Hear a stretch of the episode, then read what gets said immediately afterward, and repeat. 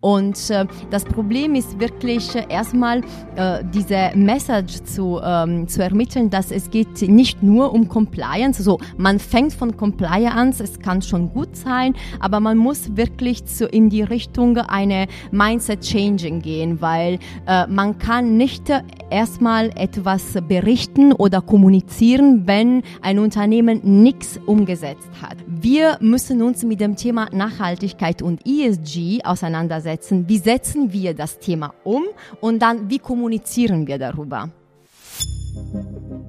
Glasklar. Der Politikpodcast der Gelsenwasser AG nimmt Sie mit auf eine spannende und erfrischende Reise in eine blau-grüne Welt. Mitten im Ruhrgebiet spricht Arndt Bär mit seinen Gästen über aktuelle Themen aus Energie, Umwelt und Klimapolitik. Viel Vergnügen! Ja, Nachhaltigkeit in Unternehmen ist ein Konzept gewesen, äh, was bis vor einigen Jahren eher weich gewesen ist, äh, was eher ein Ethikkonzept gewesen ist. Äh, doch wir haben immer mehr Entwicklung in dem ganzen Bereich und wir haben hier auch im Rahmen von Glasklar ja schon den ein oder anderen Gast gehabt, ähm, vor allem aus dem politischen Umfeld, der sich mit dem Thema Nachhaltigkeit befasst hat und der uns einige Dinge dazu erzählt hat. Ich bin sehr froh, dass ich heute eine Expertin im Bereich Nachhaltigkeit habe, die ähm, doch sehr operativ unterwegs ist, äh, die weiß, was es tatsächlich für Unternehmen bedeutet und ähm, wie sich ein Unternehmen auch aufstellen sollte, vielleicht muss heutzutage, um in dem Bereich ähm, tatsächlich auch die Chancen zu nutzen, die da sind. Ähm, bei mir ist die Sarah Pinto. Äh, sie ist wirklich eine Expertin in dem Bereich, wird ähm, gleich noch mal ein bisschen was dazu sagen, was die ESG Alliance ist. Liebe Sarah, ich freue mich, dass du heute bei mir bist. Danke, ich freue mich sehr. Ähm, liebe Sarah, bevor wir ins Thema einsteigen, ähm, es ist eigentlich bei uns immer so, dass ähm, der Gast sich auch mit ein paar Sätzen vorstellt. Ähm, vielleicht stellst du dich mal kurz vor und ich habe gesehen, dass du mit 25 Jahren nach Deutschland gezogen bist, wenn ich es richtig sehe. Ähm, wie war das und wie kam das damals, dass du zu uns gekommen bist nach Deutschland? Ja, genau. Also während meines Studiums äh, wollte ich tatsächlich ein Praktikum mit Ausland machen und äh, es hat damals sich die äh, Chance ergeben, äh, nach Deutschland quasi zu wandern und sieben Monate in München zu verbringen und da war alles dann, äh, ging alles los. Äh, hat habe ich mich damals in Deutschland verliebt als Süditalienerin, wo für mich war Deutschland das Land, wo alles richtig funktioniert und äh, alles pünktlich ist. Dann hat sich mit ein paar Jahre später manchmal bei mit Zugfahrt wahrscheinlich ab und zu mal äh, anders ergeben, aber trotzdem viel besser als meine äh, Realität in Süditalien und äh, habe ich mich entschieden nach meinem äh, Bachelor dann nochmal ein Semester in Göttingen zu verbringen, um meine Masterarbeit zum Thema äh, Nachhaltigkeit bei den Banken und äh, Social Value Creation von Banken für äh, Mid- und Small Caps. Habe ich eine Recherche quasi äh, Zeitraum in Göttingen verbracht für meine Masterarbeit und dann nach meinem Masterabschluss dachte ich, okay, ich ziehe nach Deutschland um und suche nach einem Job. Deswegen. Okay. Schön, also ich habe ja ähm, relativ viel äh, mit Italien zu tun. Wir sind auch eigentlich jedes Jahr privat dort im, im Urlaub. Ähm, also eigentlich ist Italien ja so der Traum der Deutschen, wie man früher so gesagt hat. Du bist den Weg andersrum gegangen. Ist das ein Kulturschock eigentlich, wenn man dann hier in Deutschland lebt, so alltäglich? Ähm, sagen wir so, das war, ähm, das war für mich am Anfang ähm, in bestimmten Situationen ein bisschen Kulturschock. Also das kann banal klingen, aber zum Beispiel die Tatsache, dass ich nie, nicht immer so laut sprechen darf, das war für mich vor allem als Süditalienerin schon ein Kulturschock. Ähm, die muss ich ehrlich sagen, ansonsten ähm, hat mir alles so gut gefallen, dass ja klar, es gibt in also täglichen Leben gibt es schon ein paar Sachen, die unterschiedlich sind äh, vom, äh, von Süditalien. Ähm, das Leben ist ein bisschen schneller in Deutschland, würde ich sagen, als in Italien. Ähm, ich spreche jetzt nicht Italien wie Mailand oder Rom, aber andere kleinere Städte. Äh, und da, ähm, jedes Mal, wenn ich zum Beispiel wieder in Italien bin, habe ich das Gefühl, dass die Zeit stillsteht und der Tag irgendwie länger ist als in Deutschland. Aber das, äh, wir haben diese auch, äh, die Öffnungszeiten der äh, Laden sind auch anders. Wir haben diese Siesta zum Beispiel zwischen 13 und äh, für 16 Uhr und äh, bei uns, äh, ähm, also hat man Abendessen viel später mhm. als in Deutschland zum Beispiel. Also am Anfang schon ein bisschen, aber äh, ich habe mich sehr wohl gefühlt schon am Anfang an, muss ich sagen. Okay. Die, die Frage der Nachhaltigkeit, also ähm, du hast dich ja sehr schnell auch dafür entschieden, äh, in diesem Bereich dich äh, zur Expertin zu machen oder dort zu engagieren. Ähm, ist, äh, hat das eine Rolle gespielt, dass du nach Deutschland gekommen bist oder ist das im Grunde eine europäische Diskussion, die jetzt auch in Italien oder anderen europäischen Ländern genauso parallel geführt wird aus deiner Sicht? Hm. Ja, genau. Also äh, das Thema Nachhaltigkeit kam mh, bei mir im Leben äh, während meines äh, Studiums an der Universität äh, Foggia, wo ich studiert habe, schon während der, der Bachelor, ähm, also Arbeit. Da dachte ich mir, okay, damals gab es keine ESG, äh, sondern CSR und äh, ähm, als BWL-Studentin damals äh, war ich quasi mit meinem Thema Nachhaltigkeit nicht wirklich so ähm, ähm, erfolgreich, weil weil viele Kommilitonen von mir oder Professoren meinten, ja, was willst du erreichen mit diesem Thema äh, auf dem Finanzmarkt oder ähm, als BWL-Studentin. Also damals äh, hat quasi äh, kaum jemand in, äh, in Nachhaltigkeit quasi geglaubt, in diesem Konzept geglaubt. Und für mich war allgemein Nordeuropa ein bisschen besser, sagen wir so, aufgestellt als äh, Italien und äh, wollte ich mich auch, wollte ich auch ein bisschen mich weiterbilden und schauen, wie auch die Unternehmen und die Banken, äh, damals war mein Schwerpunkt, während meines Studiums in Deutschland im Vergleich zu Italien mit dem Thema umgegangen sind. Äh, das war noch damals Neuland, äh, was jetzt wahrscheinlich ein bisschen die neue Gesetzgebung in Europa für viele Unternehmen und Institutionen ist. Äh, damals war wirklich CSR und die Umsetzung im Unternehmen ein bisschen Neuland und dachte, okay, schauen wir mal, ob wir wahrscheinlich in Deutschland Best Cases haben oder mehr Literatur. Aber ich muss ehrlich sagen, ich fand wirklich auch Schwierigkeiten als Studentin damals auch äh, Studien zu diesem Thema zu finden. Ähm, aber also viele Beispiele kamen schon aus den Nordics, würde ich sagen. Genau. Mhm. Mhm. Wir haben uns ja, wir haben uns am Rande der COP äh, mhm. kennengelernt, äh, COP 27 in, in Sharm el-Sheikh. Mhm. Ähm, wie war dein Eindruck davon, von dieser ganzen Geschichte? Also ich fand, dass das eine bombastische Veranstaltung ist alles, das aber schon auch äh, starke Marketingzüge hat. Hm. Und äh, dass es schon so ein bisschen was Absurdes hat, äh, dass Tausende von Menschen in die Wüste fliegen, um da an der, am Klimaschutz der Welt ähm, zu arbeiten. Aber es hat sicherlich auch positive Seiten. Ich weiß nicht, wie hast, hast du das erfunden, das Ganze? Mhm. Also sagen wir so, stimmt dir zu. Also es gab, ähm, es ist auf jeden Fall ähm, als, äh, ähm, sagen wir so, Event eher ähm, selbst äh, sehr wichtig, dass sowas stattfindet. Wie das und wo das stattgefunden hat oder stattfinden wird, zum Beispiel dieses Jahr in Dubai, mhm. ähm, kann man ähm, sehr gut diskutieren, weil ähm, wenn man nicht nur auch die Umweltaspekte, sondern auch die menschenrechtlichen Aspekte äh, betrachtet, äh, der Länder, mhm. wo ähm, zum Beispiel des Landes letztes Jahr und des Landes dieses Jahr, wo diese COP stattfindet oder stattgefunden hat, kann man wirklich viel ähm, auch sich beschweren, sagen wir so. Für mich war ähm, erstmal sehr wichtig, weil wir zum Beispiel mit dir oder mit anderen anderen, ähm, ähm, also Ansprechpartner von anderen Unternehmen wirklich das, äh, ähm, also die Möglichkeit gehabt hat, auch ein bisschen diese Networking zu entwickeln und mhm. äh, sich auszutauschen und diese, äh, sagen wir so,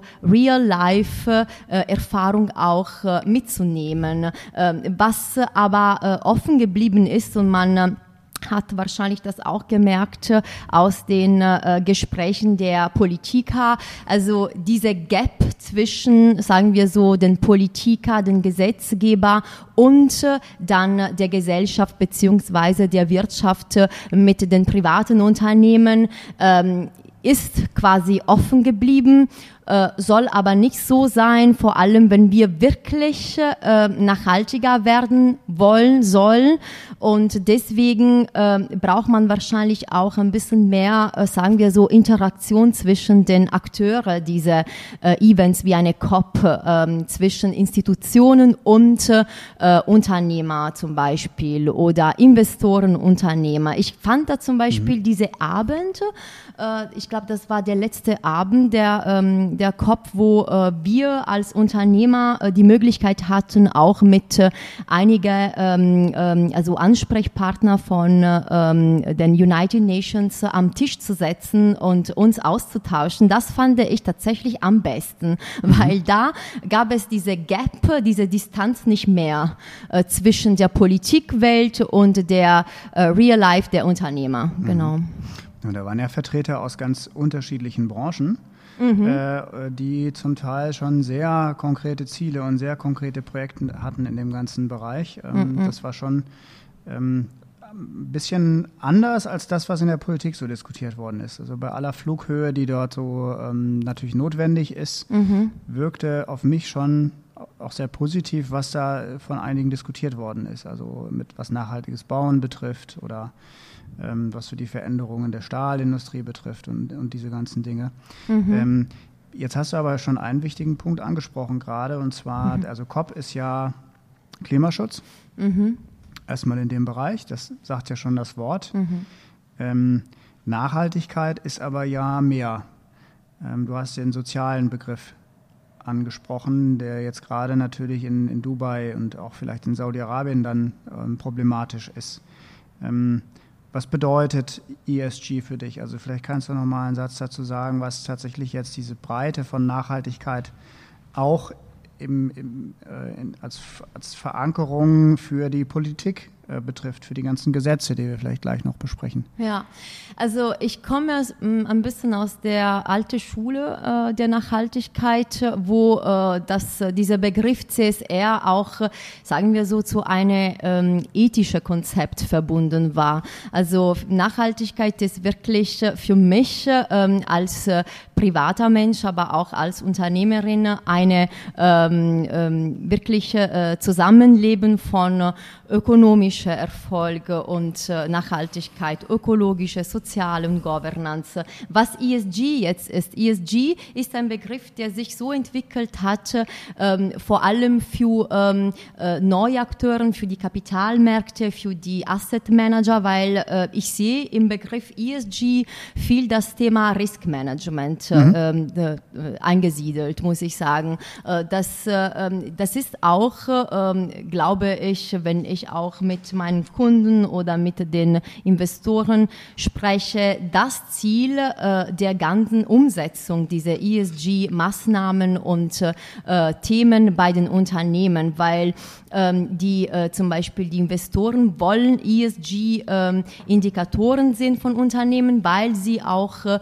das Risiko in deren Portfolio mindern wollen. Das heißt, ESG-Risiken ähm, äh, zu Steuer, ähm, zu ähm, beobachten. Zumindest heißt es auch, sicherer unterwegs zu sein. Und deswegen für mich ESG ist wirklich auch, ähm, also das hat viel auch mit dem Thema Risiko, Minderung und Risikosteuerung zu tun. Hm, was sind das für Risiken? Also du hast ja ein, zwei Punkte angesprochen, mhm. aber ähm, die also wieso ist für ein Unternehmen es jetzt ähm, auch aus Sicht der äh, Finanzinvestoren ein Risiko, diese Ziele nicht zu beachten? Mhm. Also wenn, ähm, also man, sagen wir so, jetzt denken wir an ESG-Risiken wie eine äh, getrennte Kategorie von den typischen Unternehmen finanzielle Risiken, die man auch in einem ähm, äh, Bericht finden kann, ne? in Chancen- und Risikobericht zum Beispiel.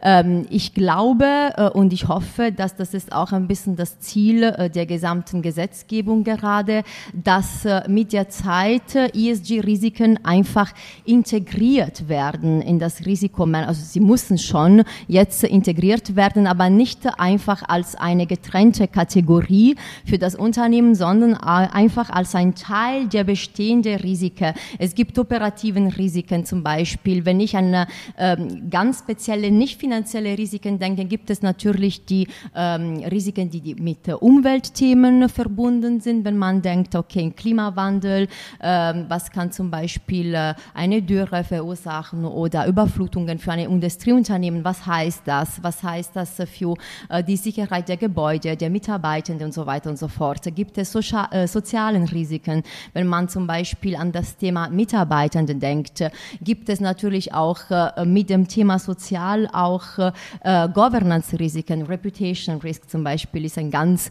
klassisches Beispiel davon. Mhm. Aber okay. wenn wir zurück zu Mitarbeitenden gehen, auch die ähm, auch Einbindung der Mitarbeitenden und äh, das Risiko, nicht neue Leute quasi ähm, äh, so bekommen zu können auf dem Markt, was für viele Unternehmen auch eine Herausforderung ist.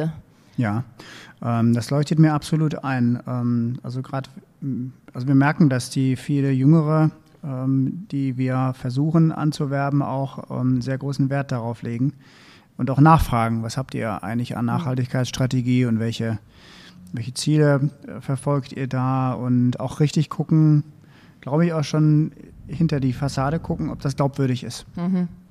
oder ob das ja. ein reines Marketing Thema ist. Ist, das, ist es das, was ihr mit, ich habe gesehen bei euch, ihr habt ja immer diesen Spruch auch taken the pain away from ESG.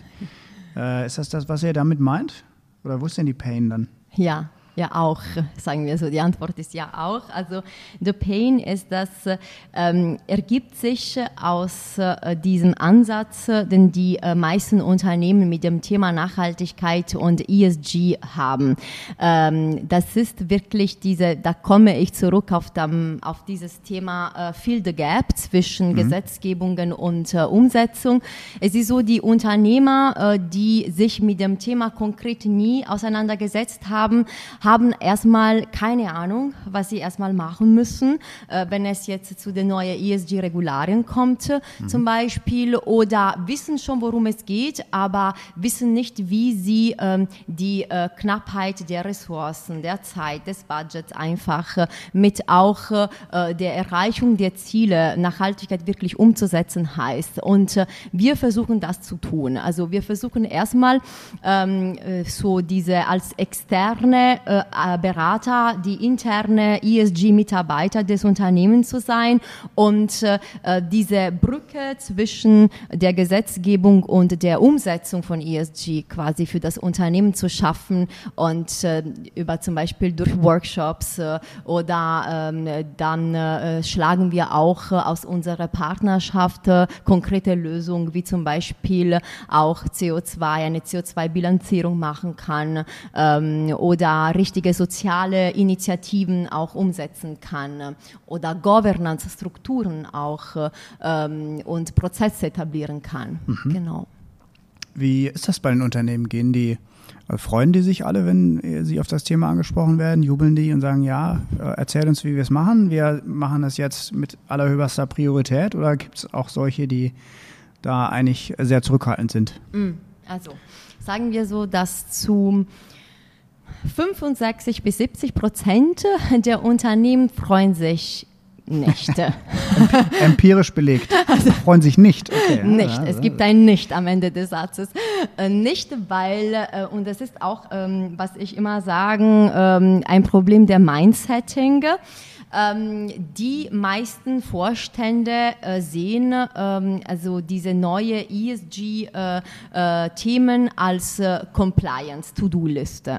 Mhm. Also wir müssen jetzt was tun, ja. weil jetzt kommt das auf uns zu, jetzt unabhängig auch von den Regularien, die die Unternehmen direkt betreffen, aber die meisten unserer Kunden sind börsennotierte Unternehmen und sie haben auch diese Druck äh, aus der Finanzwelt, aus dem äh, Asset Managers, äh, Investmentfonds und sie wollen das sehen und sie müssen was umsetzen. Mhm. Und äh, das Problem ist wirklich äh, erstmal äh, diese Message zu, ähm, zu ermitteln, dass es geht nicht nur um Compliance, also man fängt von Compliance, es kann schon gut sein, aber man muss wirklich zu, in die Richtung eine Mindset Changing gehen, weil äh, man kann nicht erstmal etwas berichten oder kommunizieren, wenn ein Unternehmen nichts umgesetzt hat. Also ähm, viele, ähm, sagen wir so, äh, Unternehmen haben diesen Ansatz, die denken, okay, wir müssen jetzt einen Nachhaltigkeitsbericht nach den neuen Reporting Standards einfach äh, erstellen. Wie geht es? Also die Frage ist grundsätzlich falsch. Man muss erstmal sich mit dem Thema, okay, wir müssen uns mit dem Thema Nachhaltigkeit und ESG auseinandersetzen. Wie mhm. setzen wir das Thema um und dann wie kommunizieren wir darüber? Mhm. Okay, genau. also verstehe. Ne? In der Tat ist es auch äh, meistens in der Branche so diskutiert, äh, auch bei uns ist, wird es ja jetzt immer größer, das Thema äh, man kommt in der Tat von der Berichtspflicht, mhm. dass man sagt, das und das ist jetzt zu tun und wie machen wir das? Ähm, wenn ich dich richtig verstehe, sagst du ja, im Grunde wäre es besser, man würde erstmal überlegen, was macht man? Äh, und dann ist das mit den Berichten auch leichter. Genau. Ähm, ich habe zuletzt einen Podcast gemacht mit äh, dem Generalsekretär des Rates für nachhaltige Entwicklung, mhm. äh, mit dem Dr. Mark Oliver Pahl. Und er hat zu mir gesagt, wir haben dann eine sehr einfache Lösung vorgeschlagen und haben gesagt, man kann das gleichzeitig auf europäischer und deutscher Ebene diskutieren und voranbringen und sollte nicht äh, das eine gegen das andere ausspielen. Und so ist es dann auch gekommen. Wir haben jetzt seit äh, letzten äh, Jahr ähm, oder 2001 ähm, schon ein Lieferkettengesetz, was jetzt ähm, Anfang diesen Jahres in Kraft getreten ist. Letztes Jahr gab es da die Vorbereitungsmaßnahmen. Man kann darüber diskutieren, ob das perfekt ist. Ähm, da gibt es sicherlich äh, aus unterschiedlichen Perspektiven noch Verbesserungsmöglichkeiten, aber es ist ein Anfang gemacht. Und auch auf europäischer Ebene haben wir jetzt einen Vorschlag auf dem Tisch liegen, ähm, der hoffentlich noch ähm, vor den nächsten Europawahlen verabschiedet wird sodass wir da auch eine Lösung bekommen. Wie, was, was meinst du? Ist das äh, tauglich, dieses deutsche Lieferkettengesetz? Und ähm, was haben wir da zu tun oder was erwartet uns jetzt demnächst in der, in der Branche?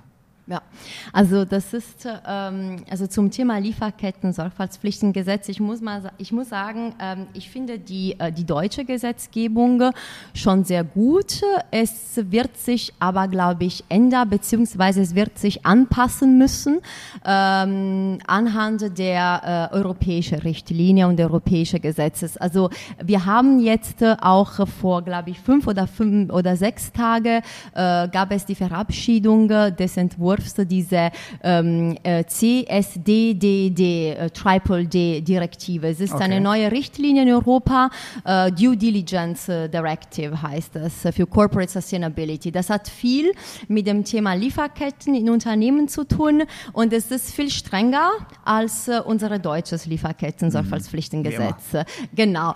Ähm, da gibt es auch zum Beispiel eine zivilrechtliche Haftung, was gerade, wenn ich nicht falsch liege, nicht bei unserer deutsche Lieferkettengesetz dabei ist. Ähm, was äh, ich muss ehrlich sagen, ich habe mich die sehr... Die richtige Haftung des Vorstands oder der, genau, der Vorstandsmitglied. Menschenrechtsbeauftragten oder?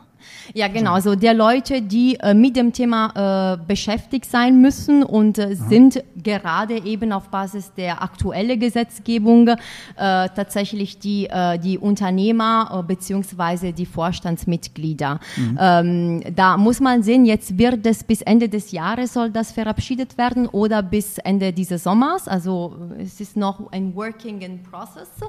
Auf jeden Fall, ich habe mich sehr gefreut, als ähm, quasi quasi das deutsche Lieferkettengesetz verabschiedet wurde, weil das gibt uns auch ein bisschen ein konkretes Gefühl, was die Unternehmen wirklich machen müssen. Wenn ich zum Beispiel auf eine äh, CSRD-Richtlinie äh, anschaue, äh, dann denke ich mir, okay, das ist die Richtlinie für die Nachhaltigkeitsberichterstattung mit verpflichtenden Reporting-Standards, aber ähm, ich sehe da keine jetzt Strafe oder Bußgelder und die Leute denken immer, okay, ähm, schauen wir mal, wie wir jetzt das umsetzen können. Aber wenn man sich äh, die Gesetzgebung des äh, Lieferketten-Pflichtengesetzen anschaut, dann denkt, okay, da gibt es schon Strafe.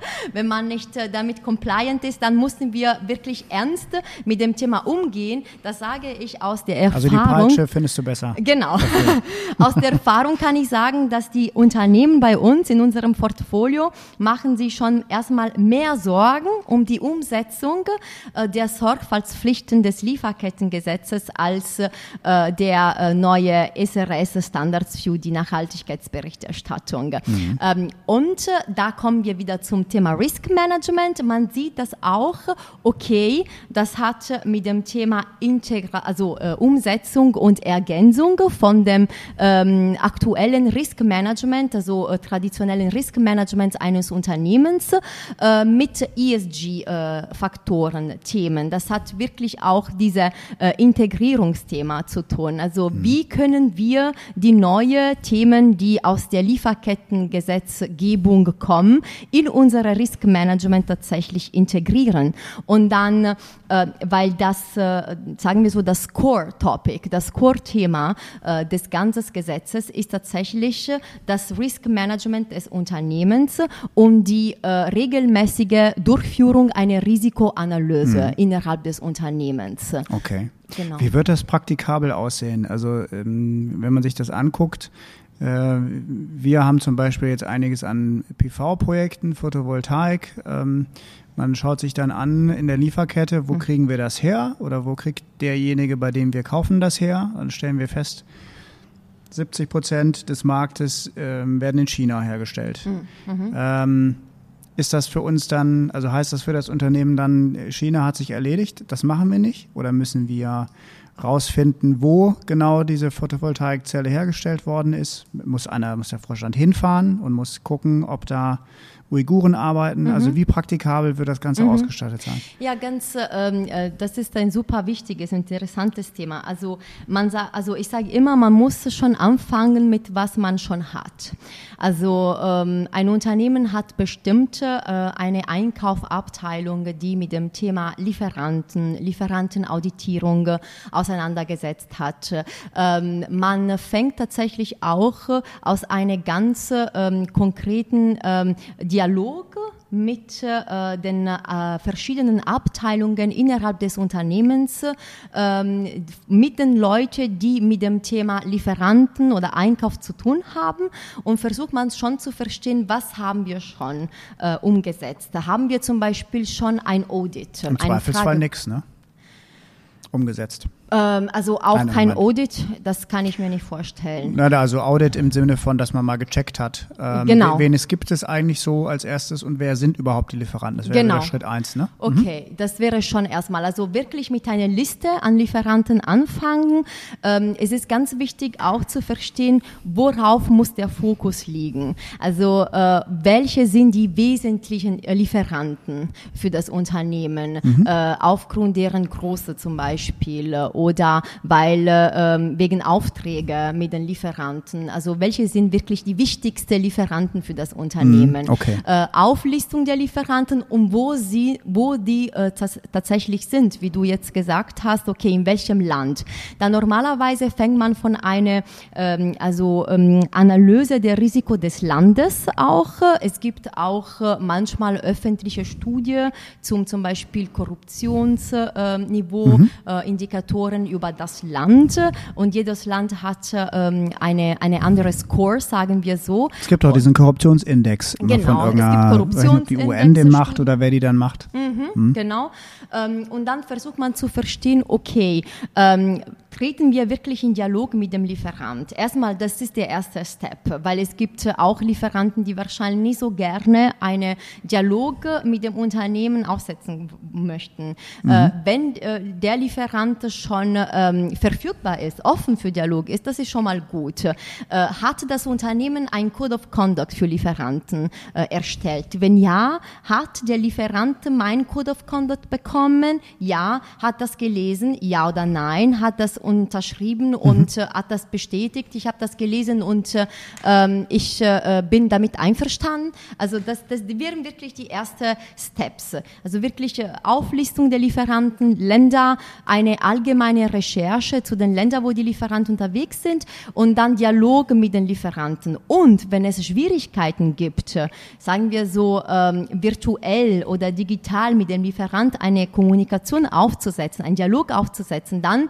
gibt es auch ähm, also Unternehmer, mit denen wir auch kooperieren, die tatsächlich für das Unternehmen dahin fliegen oder fahren und eine persönliche Dialog mit dem Lieferant suchen, finden und äh, mit dem mit dem Lieferant sprechen, um zu schauen, okay, wo sind wir, ähm, haben wir, ähm, wie sieht es bei euch äh, das Thema Menschenrechte oder Umwelt, äh, also das ist auch wichtig. So ein spannender Job dann, ne? Also es gibt ja, also es gibt also Menschen, die reisen dann durch Westchina mhm. über die Baumwollfelder oder die ähm, dann in die Uiguren gehen zu den zu den Fabriken und äh, machen das wie die Journalisten, okay. fragen dann nach, ob sie dann Zugang kriegen. Dann heißt es, ihr könnt mit keinem sprechen. Dann versuchen sie irgendwelche Leute dort zum Sprechen zu bringen. Also stelle ich mir äh, als, als spannende Aufgabe vor, faktisch, weil ja am Ende der Lieferant, der holländische Lieferant wird ja nicht das Problem sein oder der italienische. Genau. Sondern das Problem wird ja da sein, wo man eben schon ein Gefühl hat, dort wird mit Kinderarbeit äh, gearbeitet oder dort genau. sind Zwangsarbeiter, dort ist, sind die Umweltbedingungen ähm, alles andere als gut. Und das sind ja dann normalerweise eben die Regime ähm, und ihre Fabriken und ihre Unternehmen dazu, die dann zumachen. Genau wo ich dann nicht per Teams Call ein Interview ja. führen kann. Genau. Das ist deswegen wichtig, dass äh, die Unternehmen wirklich mit äh, der tatsächlichen Umsetzung der Sorgfaltspflichten anfangen, weil das dauert äh, auch leider äh, viel Zeit. Mhm. Das dauert einfach lang. Äh, es dauert Monate manchmal, weil äh, es gibt kleinere Unternehmen, die wahrscheinlich nicht viele Lieferanten haben, die äh, aber auch mit vielen europäischen Unternehmen zu tun haben, ähm, Lieferanten aus China zum Beispiel oder aus Indien und sie haben schon eine langfristige Beziehung und für die ist äh, ähm, ein Dialog mit dem Unternehmen hier in Europa kein Problem. Sie haben den Code of Conduct schon ähm, also akzeptiert und alles läuft gut, aber vor allem für größere Realitäten, Unternehmen ist wirklich, man muss schon einige Monate planen äh, für diese äh, Kommunikation, dieser Dialog mit den Lieferanten und natürlich äh, sagen wir so, das ist das Ziel der gesamten Gesetzgebung. Also wenn alle Unternehmen das äh, machen, machen wollen und äh, alle auch tatsächlich die Lieferanten, die jetzt nicht unbedingt ähm, in Europa, in Deutschland, äh, in Frankreich sitzen, auch dazu quasi gezwungen sind, bestimmte Informationen offen zu legen ähm, oder zur Verfügung zu stellen, das soll mit den Jahren zu einer wirklich nachhaltigen nachhaltigere Lieferkette jedes Unternehmens führen und das heißt eine nachhaltigere Welt dann in der Zukunft. Mhm. Das äh, klingt äh, quasi ein bisschen so idyllisch, also alle rosa, aber nicht. Das äh, soll tatsächlich so äh, laufen. Das, ist, äh, das hat auch viel mit äh, ähm, Risikomanagement zu tun und es hängt auch davon ab, wo in welcher Industrie das Unternehmen unterwegs ist, weil es gibt natürlich Industrien, wo das Thema Lieferketten wichtiger ist, vor allem bezüglich Menschenrechten, wenn man zum Beispiel an eine Fashion-Industrie denkt, also mhm. die Industrie der Mode und der Fast Fashion, da spielt auch die Öffentlichkeit eine große Rolle, macht schon Druck auf die Consumers und auch auf die Unternehmen, weil im Endeffekt ähm, kommt alles auch ein bisschen, äh, das können die Unternehmen nicht allein schaffen. Das muss auch eine, ähm, ähm, eine Änderung in der Nachfrage der, äh, der Produkte. Das sind dann die Retail-Consumers, die auch deren äh, Way of Consuming ändern sollen, dann langfristig, mhm. weil äh, dann, wenn, äh, sagen wir so, auch bewusste äh, Leute, Konsumenten auch bewusste Kleidungen kaufen würden, dann wäre wahrscheinlich Fast Fashion kein Problem mehr. Tja. Also die Logik insgesamt, die, die ist natürlich äh, einleuchtend, glaube ich, und äh, man muss da auch was tun. Äh, man kann nur hoffen, dass tatsächlich der, der Hebel groß genug ist, mhm. um Dinge zu verändern. Also ich äh, komme ja aus Düsseldorf, da in der Innenstadt hat jetzt wieder ein Laden aufgemacht, der bekannt ist für äh, Fast Fashion mhm. äh, oder für, für eher billigere Produkte. Mhm. Da war die Schlange dreimal ums Karree, nachdem der aufgemacht hat. Also ich glaube, der Consumer hat am Ende den längsten Hebel, was das mhm. betrifft. Also ja. ich fürchte, dass alle dann parallel da anrufen und es, man kriegt irgendwelche äh, fadenscheinigen Schreiben dann aus Bangladesch oder was weiß ich mhm. wo her und dann kann man sich überlegen, ist das glaubwürdig oder nicht? Oder muss man nicht eigentlich seine Ketten komplett abbrechen und woanders hingehen und ist dann also jetzt will ich es nicht zu sehr FDP-mäßig klingen, aber ist dann natürlich klassisch raus aus dem Markt, weil ähm, alle anderen für die Hälfte produzieren. Ja. Also du weißt, was ich meine. Die, ja. die, die, die, Lösung dahin, die, ähm, die, die sehe ich noch nicht so richtig, wie das faktisch am Ende aussehen soll. Ist aber wahrscheinlich immer das Problem, wenn man solche ähm, Themen anstößt, solche großen. Ähm, du würdest aber tatsächlich jedem raten, dass er selbst sich auf den Weg macht und mit seinen Lieferanten spricht und äh, versucht, was zu erreichen. Ne? Also, weil das Erste, was ich gedacht habe, als ich das Thema gesehen habe, das ist ja schon was, was schreit so ein bisschen nach Aufgabe der Handelskammern oder ähm, ministerialen Behörden oder etwas wie dem weltweiten, also der TÜV macht eine Außenhandelsstelle oder ähnliches mhm. und clustert Gebiete und, ähm, und Branchen und man kann am Ende nach zwei, drei Jahren als Unternehmen reingucken, äh, mhm. ist das jetzt safe oder nicht. Sonst kommt ja jeder zu einer anderen Bewertung, je nachdem, wen er dran gehabt hat in der Firma. Nee, ich denke tatsächlich so, dass von der pragmatischen Umsetzung her muss man denken, äh, wo liegt dieser Interesse? Also äh, wen äh, betrifft die Gesetzgebung? Es geht um Unternehmer mhm. und Unternehmen. Äh, und wenn ich eine Unternehmerin bin und äh, ich habe meine Lieferanten und ich weiß, okay, ich muss jetzt einfach, wenn ich das jetzt noch nicht gemacht habe, weil es kam auch es kann auch sein, dass ein Unternehmen schon einen Dialog mit Lieferanten, kontinuierlich Dialog hat, auch zu diesen Themen, zu diesen Nachhaltigkeitsthemen, dann denke ich mir, okay, es ist auch in meinem Interesse, das zu tun, das direkt zu machen. Also es ist, wir kommen immer wieder zu diesem Thema, dieser Ökosysteme. Es gibt Institutionen, Politiker, Gesetzgeber, sie können nie, äh, nur glaube ich, bis zu einem bestimmten Punkt was tun ähm, mhm. und äh, bestimmte Informationen zur Öffentlichkeit zur Verfügung stellen. Aber dann ist in meinem Interesse als Unternehmer auch wichtig, das direkt und konkret umzusetzen und direkt mit meinen Lieferanten im Dialog zu äh, äh, treten, weil das ist auch für mich, für meine Zukunft, damit ich compliant bin, damit, damit ich auch keine Risiken haben mhm. oder äh, wo, also möglichst weniger Risiken haben. Deswegen, das muss jeder seine Rolle spielen. Ja, klar. Nein, es ist ja, es ist ja ein Gesetz, das jetzt kommt. Also ich meinte, die, ähm, die, die Frage, wie man das dann praktikabel umsetzt oder wie man das im mhm. nächsten Schritt das Gesetz weiterentwickelt, ist ja eher eine politische. Wir reden ja jetzt dann tatsächlich über eine Verpflichtung, die jetzt kommen wird. Mhm die auch für ähm, ab nächstes Jahr für einen gewissen Teil der Unternehmen richtig scharf geschaltet wird. Ne? Kannst du noch mal sagen, mhm. was für wen dann gelten wird? Genau. Also tatsächlich die aktuelle Lieferketten-Sorgfaltspflichtengesetz gilt schon ab diesem Jahr 2023 für Unternehmen, die mehr als 3000 Mitarbeitenden haben. Und ab nächstem Jahr, 1. Januar 2024, für Unternehmen mit mehr 1000 Mitarbeitenden. Das betrifft schon viel mehr Unternehmen.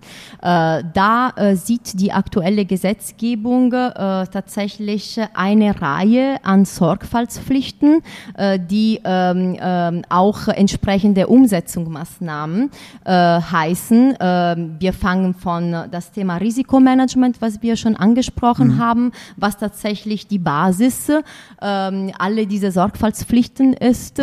Das Unternehmen muss ein Risikomanagement für die Risiken, die in der aktuellen Gesetzgebung aufgelistet sind, äh, schaffen oder wenn ein Risikomanagement schon besteht, diese entsprechend anpassen. Alle Risiken sind Risiken, die mit Menschenrechten, ähm, ähm, also menschenrechtliche Themen zu tun haben oder umweltbezogen, aber ähm, immer umweltbezügliche Menschenrechten. Also wenn es gibt äh, Umweltthemen, die auch mit dem Thema Gesundheitsleben, Sicherheit der Menschen zu tun hat. Und dann hat mit Risikoanalyse zu tun. Warum? Weil die aktuelle Gesetzgebung sieht das vor, dass das Unternehmen äh, mindestens einmal im Jahr eine Risikoanalyse der Risiken, die in der Gesetzgebung aufgelistet sind, tatsächlich durchführt oder anlassbezogen und dementsprechend auch äh, dem ähm, Vorstand darüber berichtet. Das heißt, es muss auch diese interne Kommunikation, da sind wir wieder äh, mit dem Thema Kommunikation mhm. im Unternehmen geschafft werden. Mhm. Es ist nicht eine Sache, wo der Vorstand sagt, okay, eine Abteilung macht das und ich weiß nichts davon. Mhm. Es geht nicht darum. Es geht darum, wirklich eine kontinuierliche Kommunikation zwischen den Leuten, die für diese Risikoanalyse zuständig sind und dem Vorstand. Und dann muss eine eine sogenannte Menschenbeauftragte äh, innerhalb des Unternehmens identifiziert werden. Das kann eine Person, zwei Personen oder ein Team von Personen sein, äh, die für die Umsetzung der Sorgfaltspflichten der Gesetzgebung zuständig sind äh, innerhalb des Unternehmens und müssen auch diese Dialog schaffen. Die Menschenrechtenbeauftragte sind im Endeffekt auch die Leute innerhalb des Unternehmens, die äh, mit dem Thema Anpassung des Risikomanagements und Durchführung Durchführung einer Risikoanalyse äh, zuständig sind. Mhm, okay. Und, ja. Muss das, ähm, was hast du gesagt, intern mehrfach? Also muss das eine interne Mitarbeiter oder Mitarbeiterin sein oder kann das auch an eine Kanzlei sozusagen übertragen werden also oder an, die, an euch ja, übertragen werden? Also die aktuelle Gesetzgebung sagte eine interne Menschenrechtsbeauftragte. Also das muss jemand aus dem Unternehmen sein. Ähm, dann äh, der muss auch quasi die äh, eine gewisse Kompetenz haben. Äh, da gibt es, sagen wir so, Interpretationsspielraum mhm. gerade auch. Was heißt diese Kompetenz? Also das kann jemand von dem Legal-Abteilung sein oder den Compliance am besten oder können auch Mitarbeiter dafür geschult, weitergebildet werden in diesen Themen. Ja, also spannend. Ich glaube, ein paar Sachen sind noch äh, im, im Fluss, wie das oft so ist. Ähm, aber der Begriff des Menschenrechtsbeauftragten ist auch schon ganz klar im Gesetz drin. Und auch die Pflichten scheinen mir schon relativ konkret zu sein, die da so passieren. Mhm. Ähm, jetzt ist es auf der anderen Seite aber ja auch, äh, wenn wir dann zum Ende kommen zu dem Thema, vielleicht die, die positive Seite auch nochmal. Es steckt ja auch durchaus eine Chance drin. So habe ich dich auch am Anfang verstanden, mhm. äh, wie das oft so ist in, in solchen Pflichten. Die Chance ist ja sicherlich, dass man auch ein, ein Stück weit transparenter über das sprechen kann, wie die Lage ist. Also ja. ähm, ich glaube, dass da schon auch Frust entstehen wird, also dass vielen klar werden wird, einem sind im Grunde die Hände gebunden in vielen Fragen und man wird vielleicht auch gar nicht viel tun können aber es ist trotzdem am Ende wahrscheinlich ein Schritt in die richtige Richtung. Oder wie würdest du das sehen? Ja, genau. Also das ist tatsächlich so, keiner sagt, dass es einfach wird. Äh, es ist auch nicht einfach aufgrund auch der Komplexität äh, der Gesetzgebung, alle Sorgfaltspflichten und auch äh, weil wir gleichzeitig viele, ähm, sagen wir so, regulatorische Inputs von Europa bekommen. Es gibt nicht mhm. nur diese Lieferkettengesetze, es gibt auch das Hinweisgeber Verbraucherschutzgesetz. Dann gibt es auch die neue Reporting-Richtlinien. Dann gibt es äh, die EU-Taxonomie mit den neuen vier Umweltzielen, die vor einer Woche quasi veröffentlicht wurden. Also Es ist viel.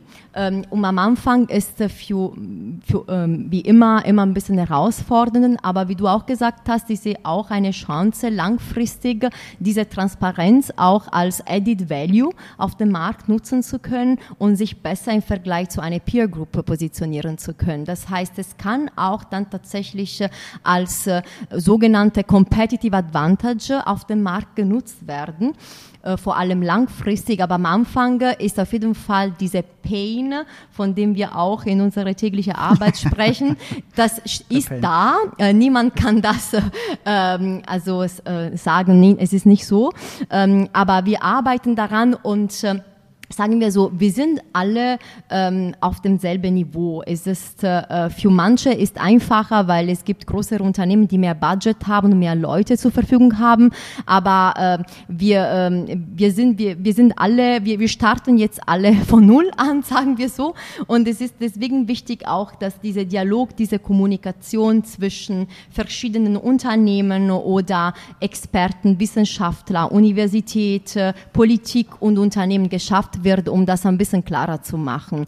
Ähm, aber ja, auf jeden Fall sehe ich das auch als Chance, nicht nur als Pain. Hm, das ist gut. Hinweisschutz, äh, vielleicht ganz kurz, ist eben die Frage mit dem äh, das Whistleblower-System, mhm. äh, weil der Begriff ja immer so ein bisschen schwierig ist, aber dass man eben Kanäle schafft dafür, dass ähm, Missstände im Unternehmen offener und wahrscheinlicher auch zutage treten. Ne? Mhm. Gilt auch jetzt demnächst für mhm. äh, gar nicht mal so wenige Unternehmen, glaube ich, in Deutschland. Ne? Nee, also das äh, tritt tatsächlich schon am 2. Juli dieses Jahres in Kraft äh, und betrifft jetzt direkt schon Unternehmen mit mehr als äh, 250 Mitarbeiter. Mhm. Okay. Ähm, und äh, ähm, wenn ich auch nicht falsch liege, Kommunen, die mehr als 10.000 Einwohner haben. Erstmal, das steht in der aktuellen Gesetzgebung. Verordnung. Und äh, das hat wiederum auch eine äh, Schnittstelle mit dem Thema Lieferkettengesetz, weil unter den Sorgfaltspflichten des Lieferkettengesetzes steht auch äh, die Einrichtung eines Beschwerdeverfahrens. Und das hat wieder mit dem Thema Whistleblowing-System ja. zu tun. Ähm, was heißt das? Also es ist allen klar, ähm, äh, warum ähm, benötigen wir auch noch dieses Stück von Regularien können. Ähm, das, das, wir sind als Deutschland, aber auch wie viele andere europäische Städte ähm, mit diesem Jahr schon ein bisschen spät dran, weil wir hätten schon vor ein paar Jahren ein ähm, nationales Gesetz haben ähm, müssen für die um, nationale Umsetzung der Whistleblowing-Richtlinie auf der europäischen Ebene. Wir sind aber jetzt so weit, und da ähm, ab dem 17. Dezember wird das aktuelle Gesetz auch kleinere Unternehmen betreffen, und zwar Unternehmen mit Mitarbeitern zwischen 50, also mit zwischen 50 und 249 Mitarbeiter.